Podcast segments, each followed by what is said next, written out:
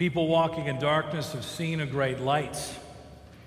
On those living in the land of deep darkness, on them light shines. Christ Church, we are reopened. Let's stand together and show forth our praise to Almighty God with our opening hymn of praise.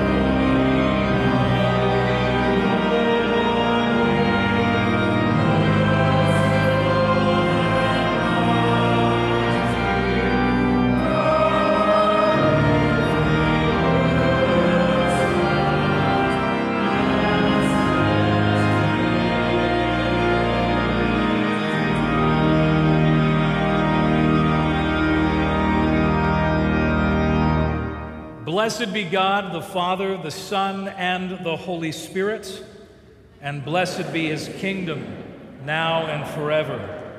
Amen. We pray together. Almighty God, to you all hearts are open, all desires known.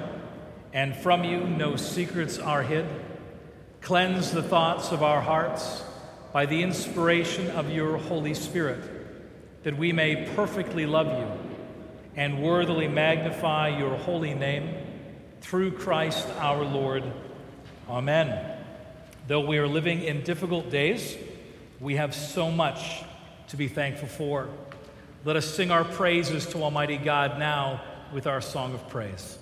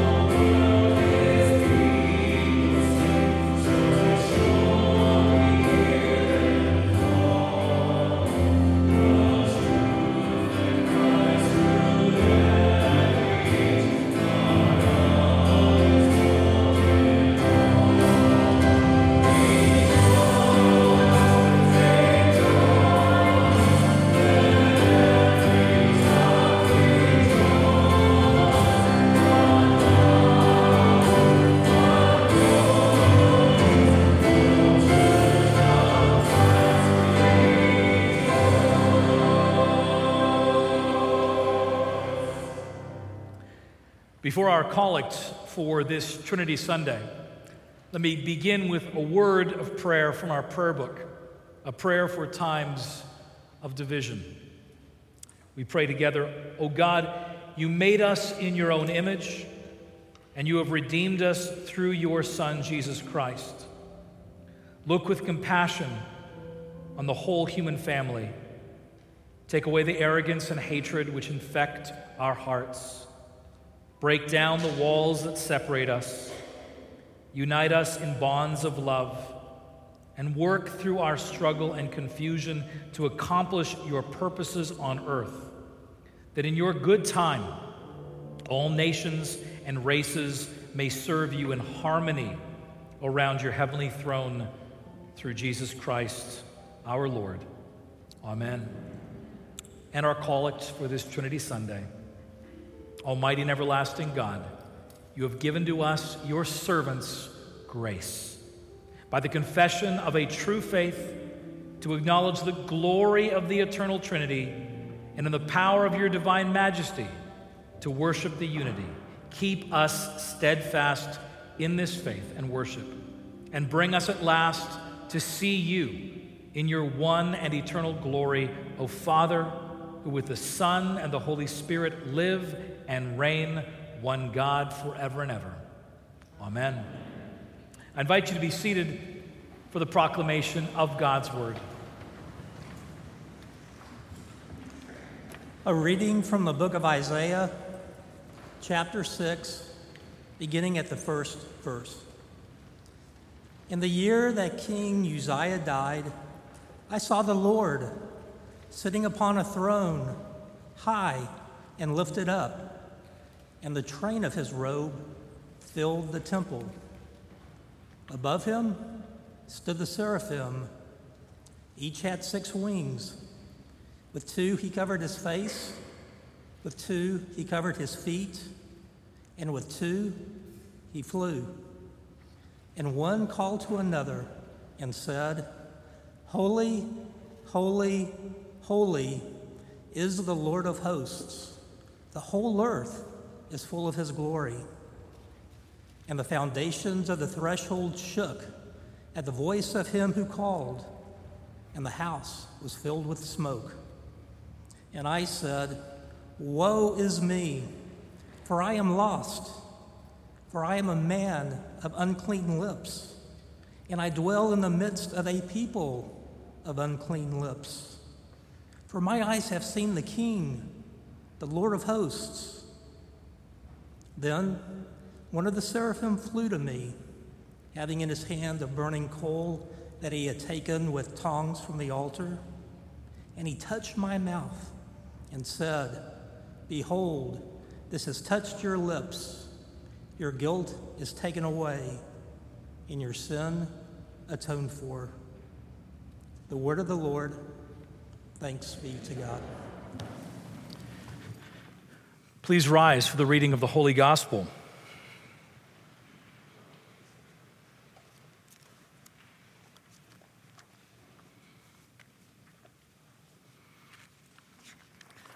Our world desperately needs to hear good news. And we can hear some right now. The Holy Gospel of our Lord Jesus Christ, according to Matthew. Glory to you, Lord Christ. When Jesus saw the crowds, he went up on a mountain. And when his disciples came to him, he sat down and opened up his mouth and taught them, saying, Blessed are the poor in spirit for theirs is the kingdom of heaven. Blessed are those who mourn, for they shall be comforted. Blessed are the meek, for they shall inherit the earth. Blessed are those who hunger and thirst for righteousness, for they shall be satisfied. Blessed are the merciful, for they shall be shown mercy. Blessed are the pure in heart, for they shall see God. Blessed are the peacemakers, for they shall be called sons and daughters of God. Blessed are those who are persecuted for righteousness' sake, for theirs is the kingdom of heaven. Blessed are you when others revile you and persecute you and utter all kinds of evil against you falsely on my account. Rejoice and be glad, for your reward is great in heaven, for so they persecuted the prophets who were before you. The gospel of the Lord. Praise to you, Lord Christ. Let us pray. Heavenly Father, we believe that you inspired Matthew to record these words. And we believe these words have power because they're inspired by the Holy Spirit. And so, come, Holy Spirit, open these words upon your church this morning that we may be changed more and more to be like Christ. For we pray it in Jesus' name. Amen. I invite you to be seated. Our world desperately needs to hear good news. Desperately needs to hear good news. Our world's hearing all kinds of news lately, very little of it good. We hear slogans, we hear all kinds of news and opinions and online postings. But, friends, we, the church of Jesus Christ, we know the good news that the world desperately needs to hear. The question is will they be hearing it from us? We know the news that the world needs, the good news that the world needs, but will they hear it from us? It is our reopening. And my prayer is that this moment of reopening is not just a reopening of the sanctuary, as glorious as that is. And it is wonderful, I'll tell you, to stand up here and preach and see y'all in the pews even with masks on. And I know who are Aggies in the room, and I know the rest. I mean, we get to self express with our masks, right? It's great. It's, it's, it's great to be together, even with these restrictions. But as we reopen, my concern has been all the way through that this would not just be a moment that would pass us by and we'd say, oh, the sanctuary is reopened. But let this be a moment of reopening our mouths with the gospel let this be a reopening of our hearts for the world, a reopening of everything within us for the sake of mission. Let this be a true reopening. I can't tell you the joy it was for me to see that sign on the corner when we put it up June 7th, reopening. It was just amazing to drive by and see that. I, I had wondered if we'd do something kind of funny. You know, my jokes don't always land, so I thought, let's not put it in print on a sign because I'd seen some interesting reopening signage that I thought might be, you know, kind of fun to put on the corner. Things like, join us Sunday, we have Jesus and toilet paper.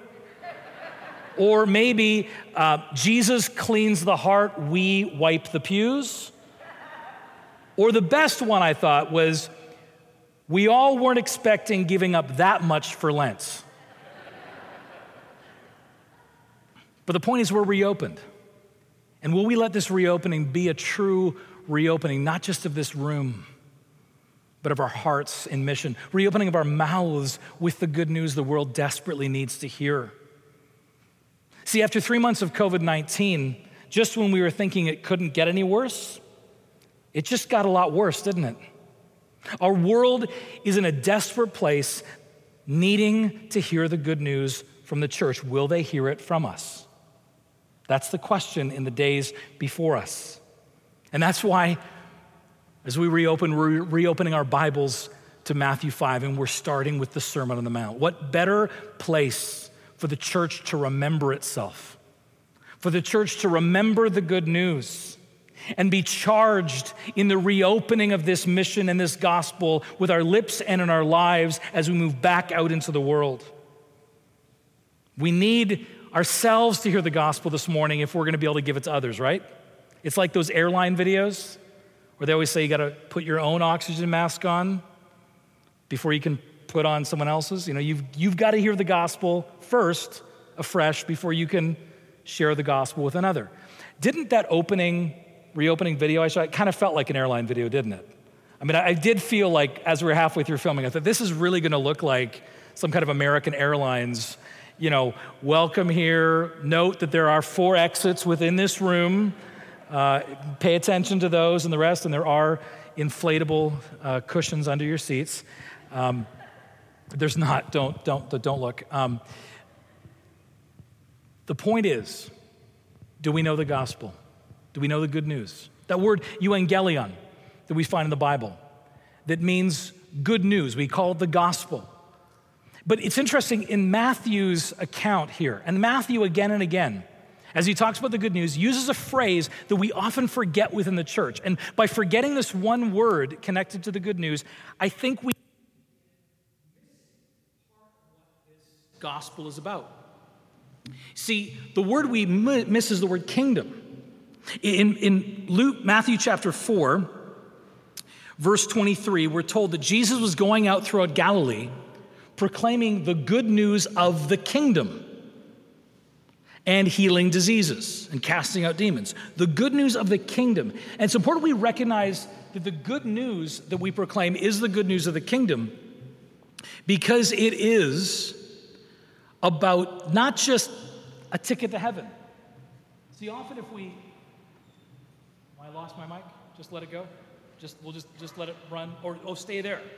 I can't stay still. Okay, I'll try to stay still or I'll yell if I walk. But yeah, the, um, but the kingdom, the good news of the kingdom, is an important concept because it means it's more than just this, this concept we have often of salvation, right? We think of, you know, the good news is I get saved, I get to go to heaven when I die. And I'll tell you, a world that is in absolute chaos right now, just being told we've got a, a ticket to heaven is not enough. We need the good news of the kingdom because the kingdom proclamation of Jesus says that yes, although this is about us being rescued from our sins and having a home in heaven, it's about a kingdom that's breaking into this world now. It's a kingdom that gets lived out more and more in our homes and in our lives and in our communities. Just to be clear, to get the word straight, because oftentimes we differentiate between, say, salvation, Savior, saved, and kingdom. In the Gospels, Matthew, Mark, Luke, and John, Salvation, the concept of salvation or savior, is only talked about 45 times. Love, interestingly, is talked about 66 times, but the kingdom is talked about 140, 158 times. Almost three times as often as we talk about salvation. In other words, if we're going to understand what the good news of the kingdom is, we need to understand that salvation is a kingdom breaking in this world for the sick, for the unemployed, for the oppressed. We need to hear about a kingdom that's breaking into our world now. And here's the good news of the kingdom. Let's our refresher course. If you're with me here in Matthew 5, as we begin with the beatitudes, here's what we're told about the kingdom as we start. That the kingdom is good news because it's about an invitation. That's the first thing we hear about the kingdom. It's wide open, it's a big, wide invitation. The gates are flung open wide. Come in to the kingdom. That's the first thing we're told. The second thing is not just invitation, but the kingdom is inbreaking. The kingdom is invading. The kingdom is moving more and more into this world. But not only is the kingdom an invitation and is the kingdom an inbreaking, but the good news of the kingdom is that it is ultimately incarnate in a person, the person of Jesus Christ. So, first, church, the good news of the kingdom is that it's an invitation. We see that in the Beatitudes right away. Verse 3, if you're looking with me in the text, Jesus says this strange set of eight sayings Blessed are the poor in spirit, those who mourn, the meek, those who hunger and thirst for righteousness the merciful, the pure in heart, the peacemakers, those who hunger and thirst, those who are persecuted for righteousness' sake. Now, you may say, as I used to think when I would teach this, and again, there's some good sermons out there teaching this as virtues, that the Beatitudes are primarily about a state of being we should have. Like, I should be a peacemaker. Obviously, I should be more pure in heart. I should be hungering and thirsting for righteousness more than hungering and thirsting for a new show to binge watch on Netflix. Like, I really should hunger and thirst for the right things. These are good virtues. But we realize, though, if we look at it just as a set of virtues, that something's missing. Because look at the first few. How is being poor in spirit a virtue? I mean, poor in spirit means you're at the end of your rope.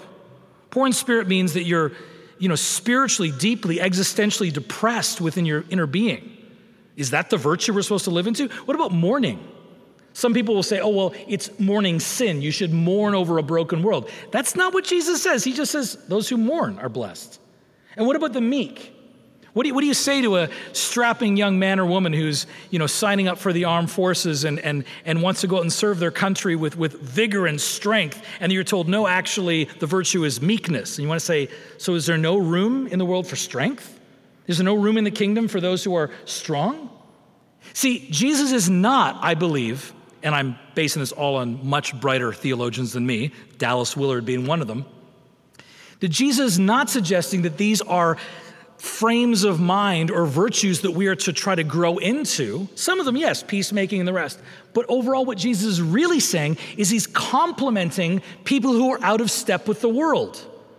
The poor in spirit in a world full of next purchases will make you strong, right? A world of happy Instagram posts.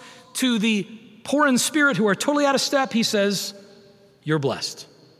To those who mourn in a world that tries to deny death and push away pain, he says, You're blessed. To the meek in a world of bullies and self aggrandizing agendas, he says, You're blessed.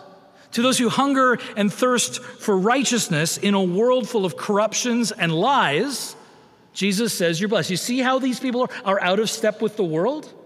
To the merciful in a world full of vengeance, Jesus says, You're blessed. To the pure in heart in a world full of debauchery and exploitation, he says, You're blessed. To the peacemakers in a world full of partisanship and division, he says, You're blessed. And to those who are persecuted for righteousness in a world that is all about pragmatism and saving my own skin, he says, You're blessed. See, Jesus, as John Stott says, is presenting us with the upside, upside down nature of Scripture. God elevates the lowly and brings down those high up. God calls the first last and the last first. And he calls the, those who are to be the most pitied in our world blessed. The ones the most out of step in our world, blessed. And the reason he's doing this as he begins his sermon is to say this You are blessed not because of the circumstances you're facing in your life. You don't take an assessment of your life and say, How are my circumstances? Does that mean God is blessing me? He says, That's what the Pharisees would tell you, and that's what so many of the other religious leaders would tell you. And I'll tell you, friends, that's what every other religious worldview and ideology in our present world tells you. You assess whether you're blessed based on your circumstances. Jesus says, No, your circumstances do not determine your blessedness. Your blessedness is determined because the kingdom of God is at hand. God is bringing his kingdom to bear in this world. His reign, his rule is being brought to bear in this world. Think of the words of Psalm 96, how people yearn for this kingdom, this inbreaking of God's reign. Psalm 96, verse 10 Say among the nations, the Lord reigns. Yes, the world is established, it shall never be moved. He will judge the peoples with equity. That's what we long for, for the kingdom to break in. And what Jesus is announcing here is the invitation for ordinary people like you and me, regardless of our circumstances, to know that the king has flung wide open the doors of his kingdom. As the scholar Alfred Edersheim, who was a 19th century Jewish convert to Christianity, who became an Anglican priest, he wrote this about these Beatitudes. He said, It is not because a man is poor in spirit that his is the kingdom of heaven, in the sense that one state grows into the other as a result or a reward. No, it is in each case Christ himself as the king flinging wide open the doors of his kingdom. See, there's a lost word in our Bibles after we moved away from the King James versions. I like contemporary translations, but we, we lose some words. And one of those words is whosoever.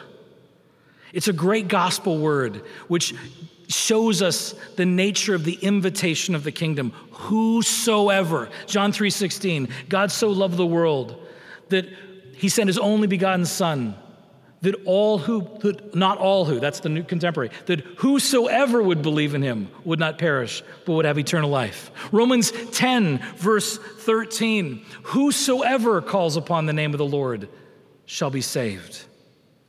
See, the whosoever nature of the invitation of the kingdom is what Jesus is saying in the Beatitudes. You are blessed, regardless of your circumstances because the kingdom of God is at hand. It's available, it's open, it can be yours by faith. As Brennan Manning in the Ragamuffin Gospel says, Jesus comes for corporate executives, street people, superstars, farmers, hookers, addicts, IRS agents, and even used car salesmen. And more to the point, we see it most clearly with Jesus and the thief on the cross in Luke 23. When Jesus is asked by the thief, Jesus, remember me when you come into your kingdom. That's that word, kingdom. Remember me. The thief on the cross who says, We are getting what we justly deserve. Worst circumstances you can imagine. And what does Jesus say to him? Truly I say to you, today you will be with me in paradise. This is the invitation of the kingdom. This is the good news the church needs to remember so that we can share it with the world.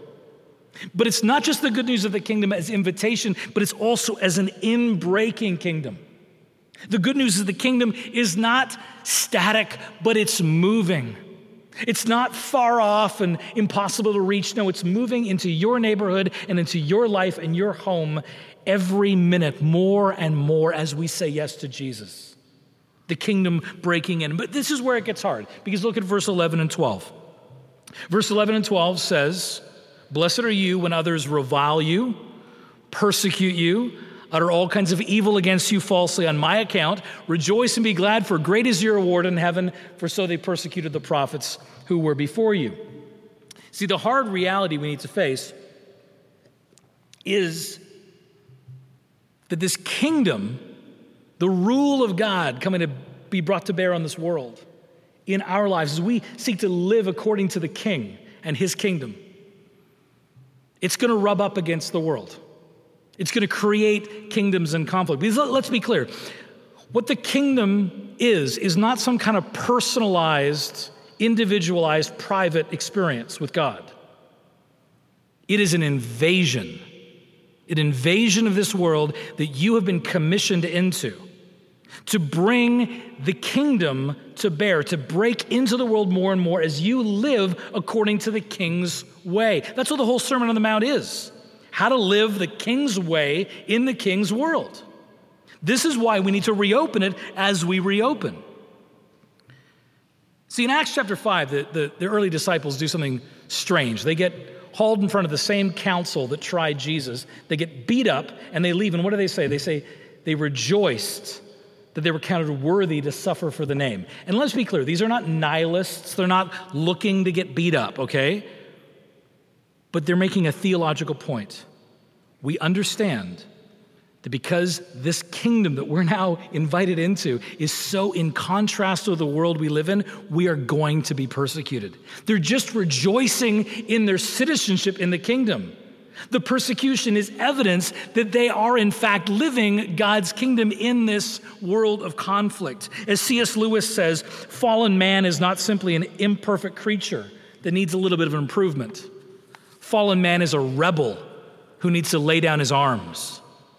That's the conflict that we experience as the kingdom breaks into this world. It's why in Matthew chapter 5 verse 17 when Jesus comes out with his kingdom proclamation, he uses a word at the front end. He says repent for the kingdom of heaven is at hand. In other words, that's not just for the world, church. Let's remember that's about us. We are constantly being transformed. We are constantly falling into sin and having to repent and be called back. We need to repent as the kingdom is brought to bear more and more in our lives. When we see areas of our lives that are not kingdom oriented, we repent. Part of why Jesus draws us to worship around his table. It's a wide open invitation. He says, Come, come to my table.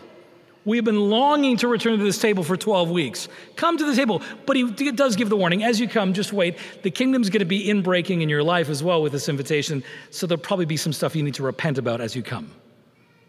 That's, that's part of what Jesus is constantly doing in our lives. Repent, for the kingdom of heaven is at hand. This week, we celebrated a commemoration of the martyrs of Uganda. It was in the late 19th century when British missionaries, Anglicans, were bringing the gospel into Uganda. And there was great resistance at first. There was a local set of local kings that resisted the gospel pretty aggressively, but the gospel went forward and there were converts. But on June the 3rd, 1885, King Mwanga had 32 young men killed because they were Christian converts and refused to recant their faith. And not many months later, the bishop, missionary, Bishop Hannington, was also put to death by Mwanga. And Bishop Hannington's last words before he died, he said, Go tell Mwanga that I have purchased the missionary road to Uganda with my blood. And today, 84% of the Ugandan population are Christians. The blood of the persecuted martyrs grows the church. The early church understood, and we need to remember today, that as we step forward in faith with this good news, it's not always going to be received well. And as it is persecuted, as we are persecuted, we are not surprised. The call here is to rejoice and be glad because we are counted among those who have been brought into this kingdom. This is the good news. The kingdom is breaking into a world of injustice. God's rule is being brought to bear, but only as much as that kingdom is living and growing more and more in the church. See, the good news of the kingdom that our world needs to hear is this wide open invitation. All may come, whomsoever, but also needs to hear the inbreaking nature of this kingdom. It's changing things, it's rubbing up against the world, and it will cause persecution. But finally, the world needs to hear, and we need to remember, church, that the good news of the kingdom is that it's incarnate in one person. See, it's in a man. The kingdom's not an abstract concept or an idea or just some place we want to go to. No, the kingdom is in fact found in a person named Jesus Christ. As, as Malcolm Muggeridge, the journalist uh, who was converted in his late 50s, wrote about Jesus, he says, Jesus' good news was that the kingdom of God had come and that he, Jesus, was the herald. More than that, in some special, mysterious way, he was the kingdom. See, this is the conviction that the crowds, here in verse 1, the crowds were told, are following him. The conviction they had was not just they were captivated by the message, but they were captivated by the man. There was something about the message that was incarnate within this man. He was the message. He was the living incarnate kingdom of God's reign and rule among them because he, we will find out, is the king. The king has come among us. As we say in the Creed, for us and for our salvation, he came down from heaven was incarnate, suffered under Pontius Pilate, was crucified, died, and was buried on the third day, rose again. The king has come among us, as we say at Christmas. John 1:14, the word became flesh and dwelt among us. Or as Eugene Peterson says, the word became flesh and blood and moved into the neighborhood. This is what it means that the kingdom is incarnate. And that one by whom the kingdom is incarnate has told us not only that he's with us, but that he'll never leave us or forsake us. Before he ascends into heaven, what does he say at the end of this Gospel of Matthew? He says, Lo, I'm with you always to the very end of the age.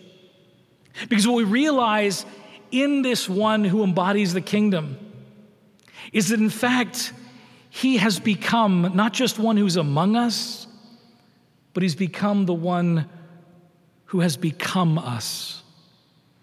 He, in verse 1, sits there with his disciples. Can you see the picture of Jesus sitting there? Sitting among his disciples. And that act of sitting is, yes, the posture of a teaching rabbi, but it's also a posture of the gospel.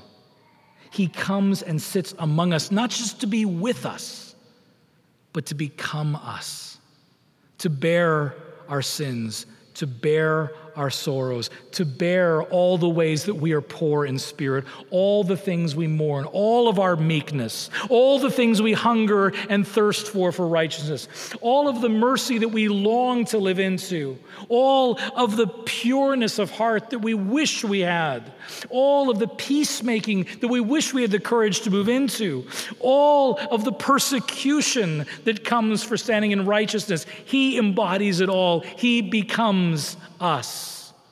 And He is the one who's been persecuted before us. He is the persecuted one. He is the one, as the king, who has borne everything wrong in you and me and the whole of creation in his own body as he dies for us. He, being rich, became poor for our sake, so that we, by his poverty, might be made rich. That's the exchange of the gospel.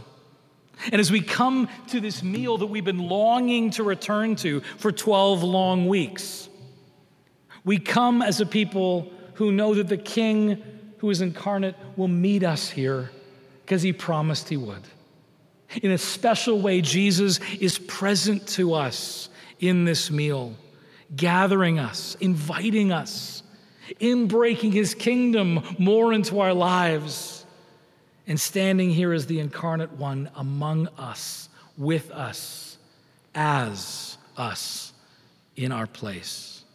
As Tim Keller says, Jesus lived the life we should have lived and died the death we should have died. Jesus' kingdom is incarnate in his own person, standing here among us, in our hospital rooms, on the streets, in our neighborhoods, in our homes. The King is with us now. Church, this is what the world needs to hear. This is what we need to remember. This is the good news of the kingdom. And as we've been going through this season, there's been a song that's been going through my head. It's been going through my head because I think I figured out why it went eight times platinum in the late 60s, early 70s. Many people are comparing 1968 with today, seeing the parallels between the division within our nation.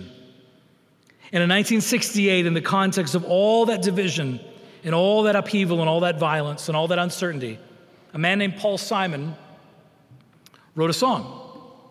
And that song went eight times platinum. It just took off, it launched his career. But here's, I think, why it went eight times platinum. Because when the world hears good news, they flock to it, just like those crowds flock to Jesus. And these words in Paul Simon's song, though I don't know if he intended it or not, it's pure gospel. It went eight time platinum because this is the gospel on display in that time. Because, interestingly, he stole at least half the lyrics from an African American gospel singer called Claude Jeter. This is gospel. And this is the news that our world needs to hear.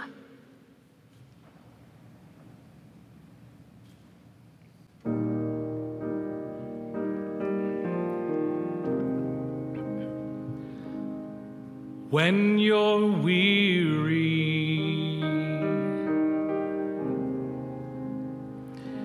feeling small, when tears are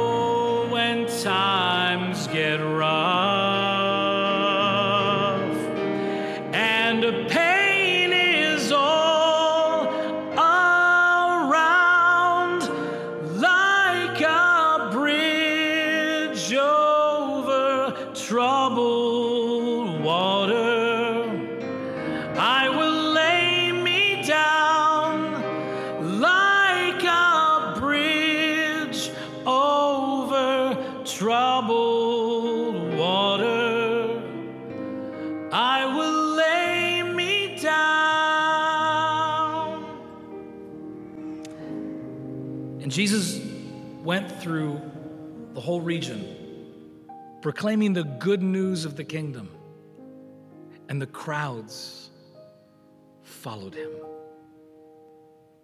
In the name of the Father, and of the Son, and of the Holy Spirit.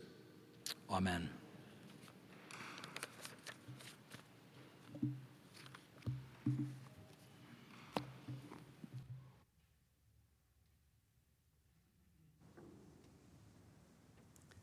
Please stand and let us confess our faith in the words of the Nicene Creed. We believe in one God, the Father, the Almighty, maker of heaven and earth, of all that is visible and invisible.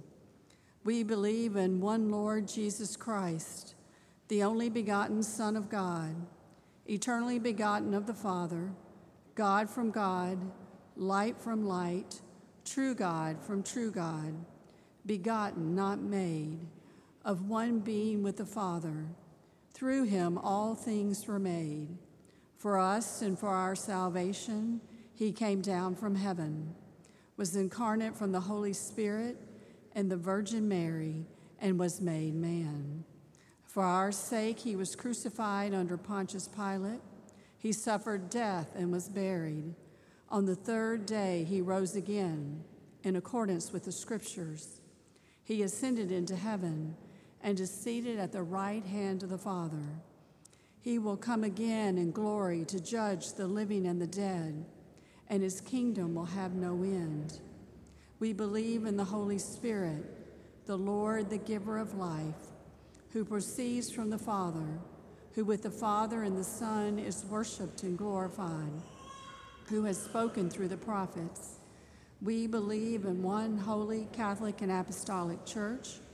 We acknowledge one baptism for the forgiveness of sins. We look for the resurrection of the dead and the life of the world to come. Amen. Please kneel for a time of prayer.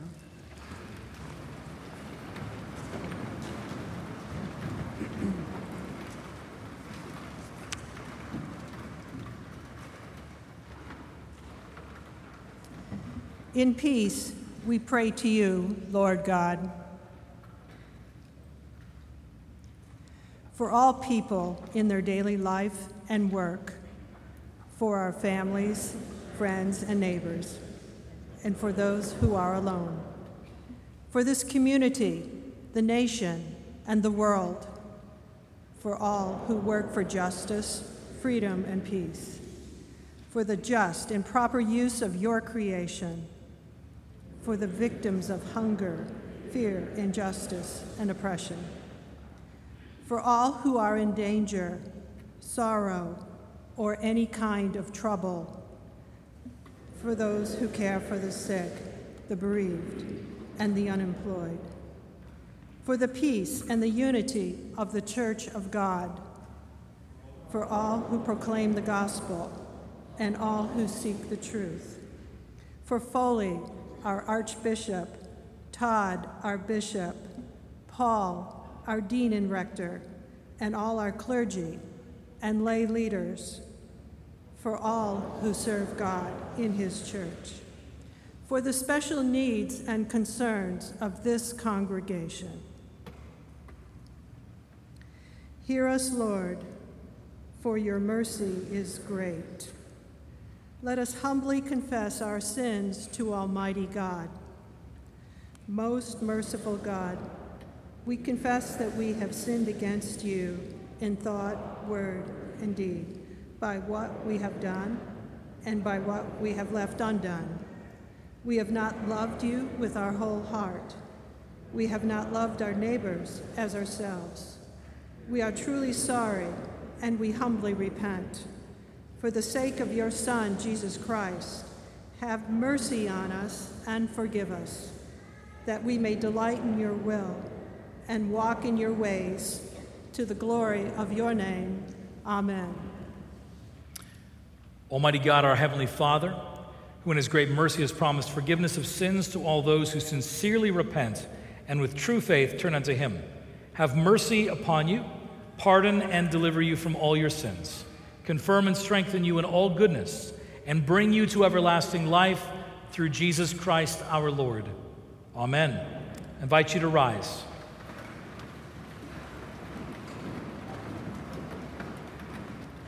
The peace of the Lord be always with you.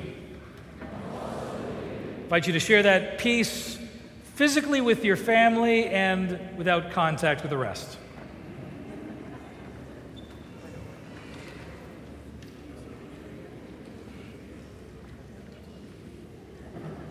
Invite you to be seated for a few quick announcements. I know some of these things feel strange, and yet isn't it good to be back together?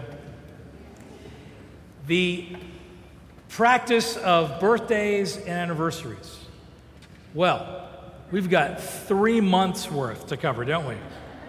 So here's what we're going to do to keep this contactless is if you have a birthday today or this week coming or anywhere in the last 12 weeks, would you stand in your pews so we can pray the birthday blessing on you together?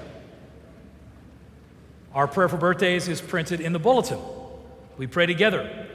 Watch over your children, O Lord, as their days increase. Bless and guide them wherever they may be. Comfort them, strengthen them when they stand. Comfort them when discouraged or sorrowful. Raise them up if they fall. And in their hearts, may your peace, which passes understanding, abide all the days of their lives. Through Jesus Christ our Lord. Amen. You may be seated. Obviously, it's been 12 weeks since I prayed that, since I can't keep it straight. Now, anniversaries. If you've had a wedding anniversary today or this coming week, or in the last 12 weeks, would you stand so we can pray God's blessing on your wedding anniversary? God the Father, God the Son, God the Holy Spirit, bless, preserve, and keep you. The Lord mercifully pour upon you all spiritual benediction and grace, that you may faithfully live together in this life and in the age to come have life everlasting. Amen. Masks down, kiss your bride. Congratulations. I invite you to be seated. Again, we're learning as we go. We're listening to the experts, we're watching what our brothers and sisters and other churches are doing.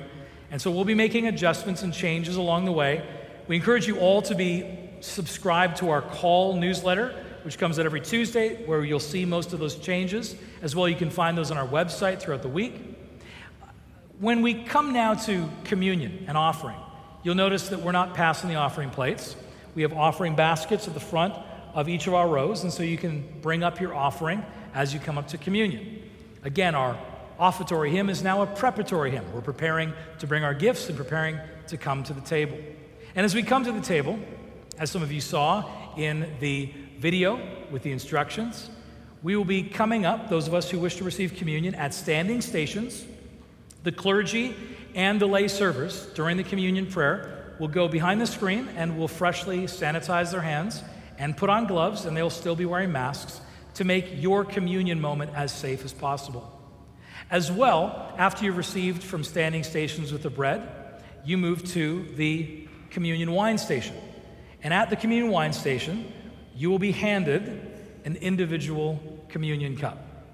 You are to receive the communion cup by the base. With gloved hands, our communion servers will hand it to you. You receive it by the base. When you've consumed, you place it in the empty tray. Now, for those of you who are Baptists, you're used to this idea of individual cups. We're just not passing them down the roads, rows but you'll come forward and receive. And again, just as a reminder, this is still the unity of the sacrament, even though we are having individual cups, because Jesus stands among us, present in the sacrament in a special way. Um, as you receive, just remember that you put out your hands to receive the bread, and again, you receive the cup from the base. Those who do not wish to receive are invited to remain in their pews, or if you wish, you can simply receive communion with one kind. But now let us prepare our hearts to come to the table. Let us come with penitence. Let us come remembering the great sacrifice that Jesus paid, that we can celebrate this communion festival together. Blessed be thou, Lord God of Israel, forever and ever. All that is in heaven and earth is thine. All things come of thee, and of thine own have we given thee. Amen. I invite you to rise to sing our preparatory hymn.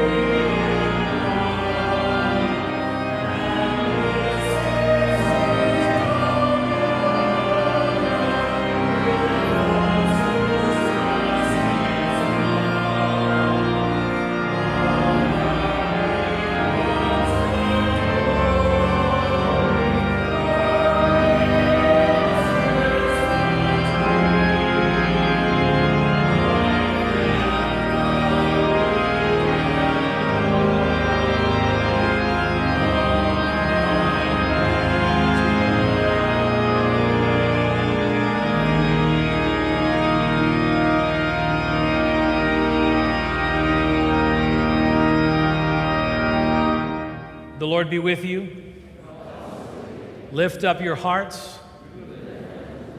Let us give thanks to the Lord our God.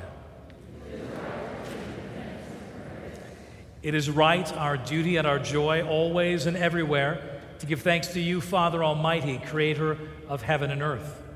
Through Jesus Christ our Lord, who on the first day of the week overcame death and the grave, and by his glorious resurrection opened to us the way of everlasting life.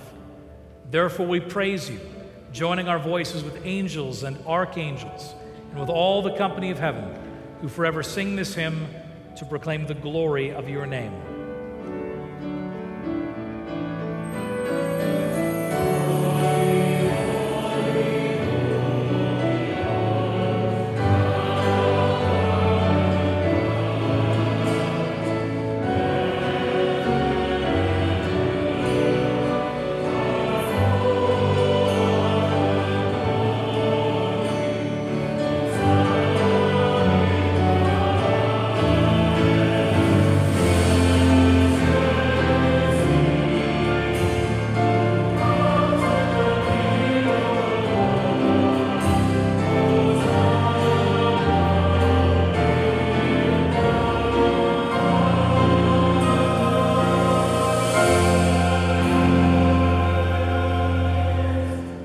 Invite you to kneel as we continue in prayer.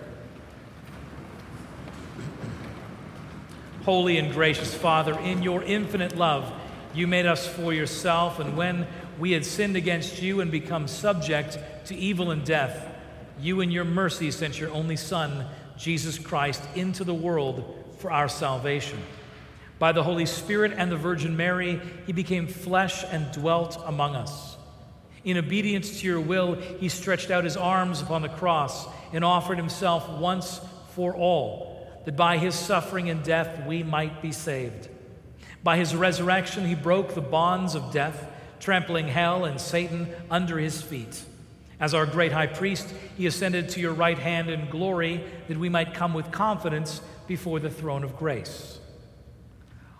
On the night that he was betrayed, our Lord Jesus Christ took bread.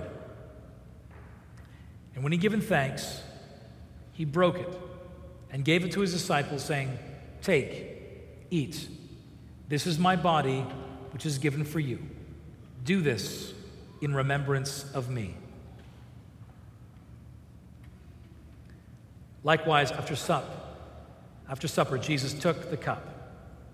And when he had given thanks, he gave it to them, saying, Drink this, all of you, for this is my blood of the new covenant, which is shed for you and for many for the forgiveness of sins.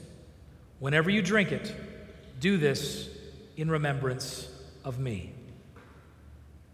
Therefore, we proclaim the mystery of faith.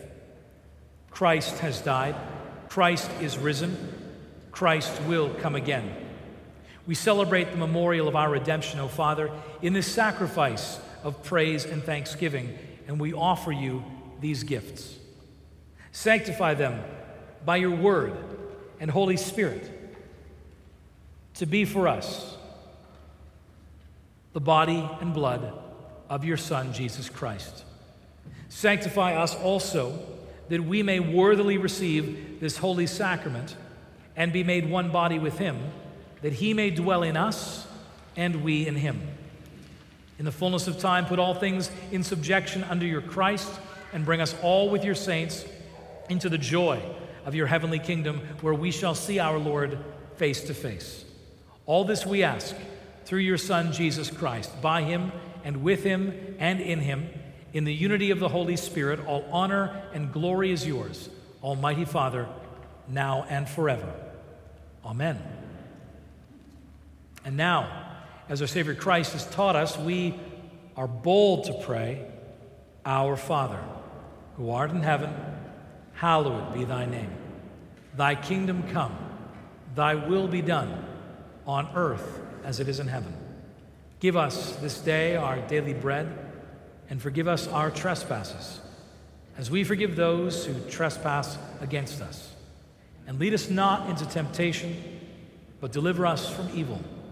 For thine is the kingdom, and the power, and the glory, forever and ever. Amen.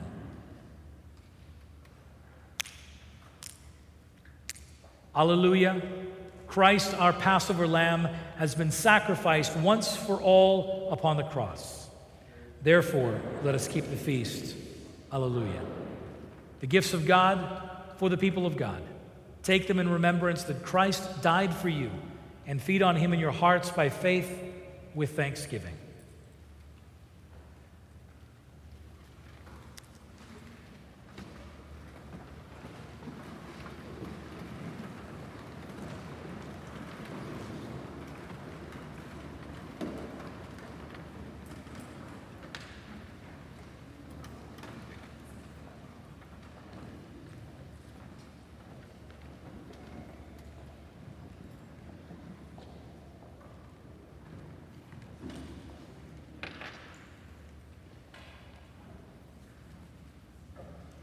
Come, beloved, all is ready.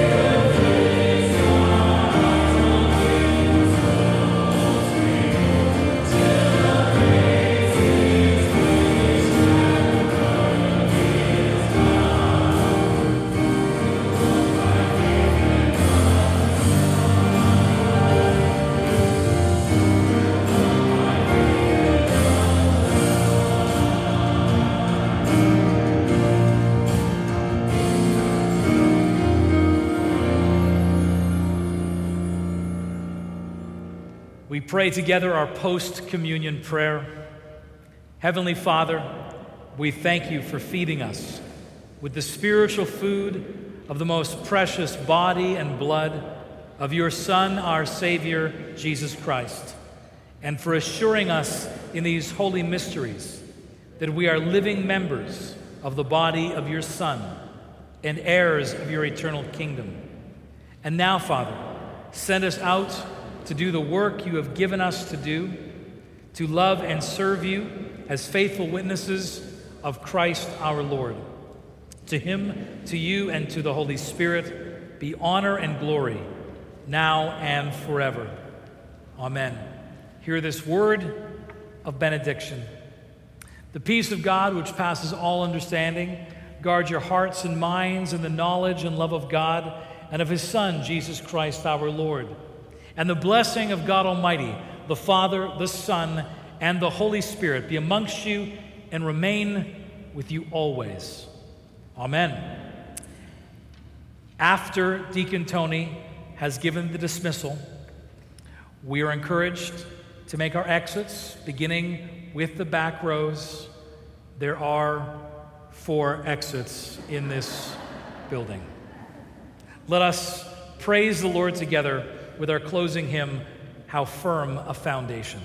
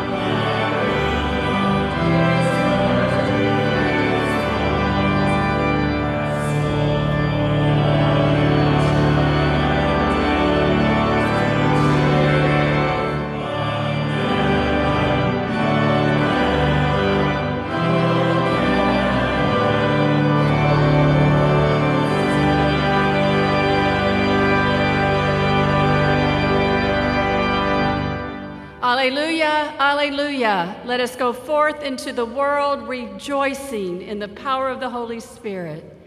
Thanks be to God. Alleluia. Alleluia.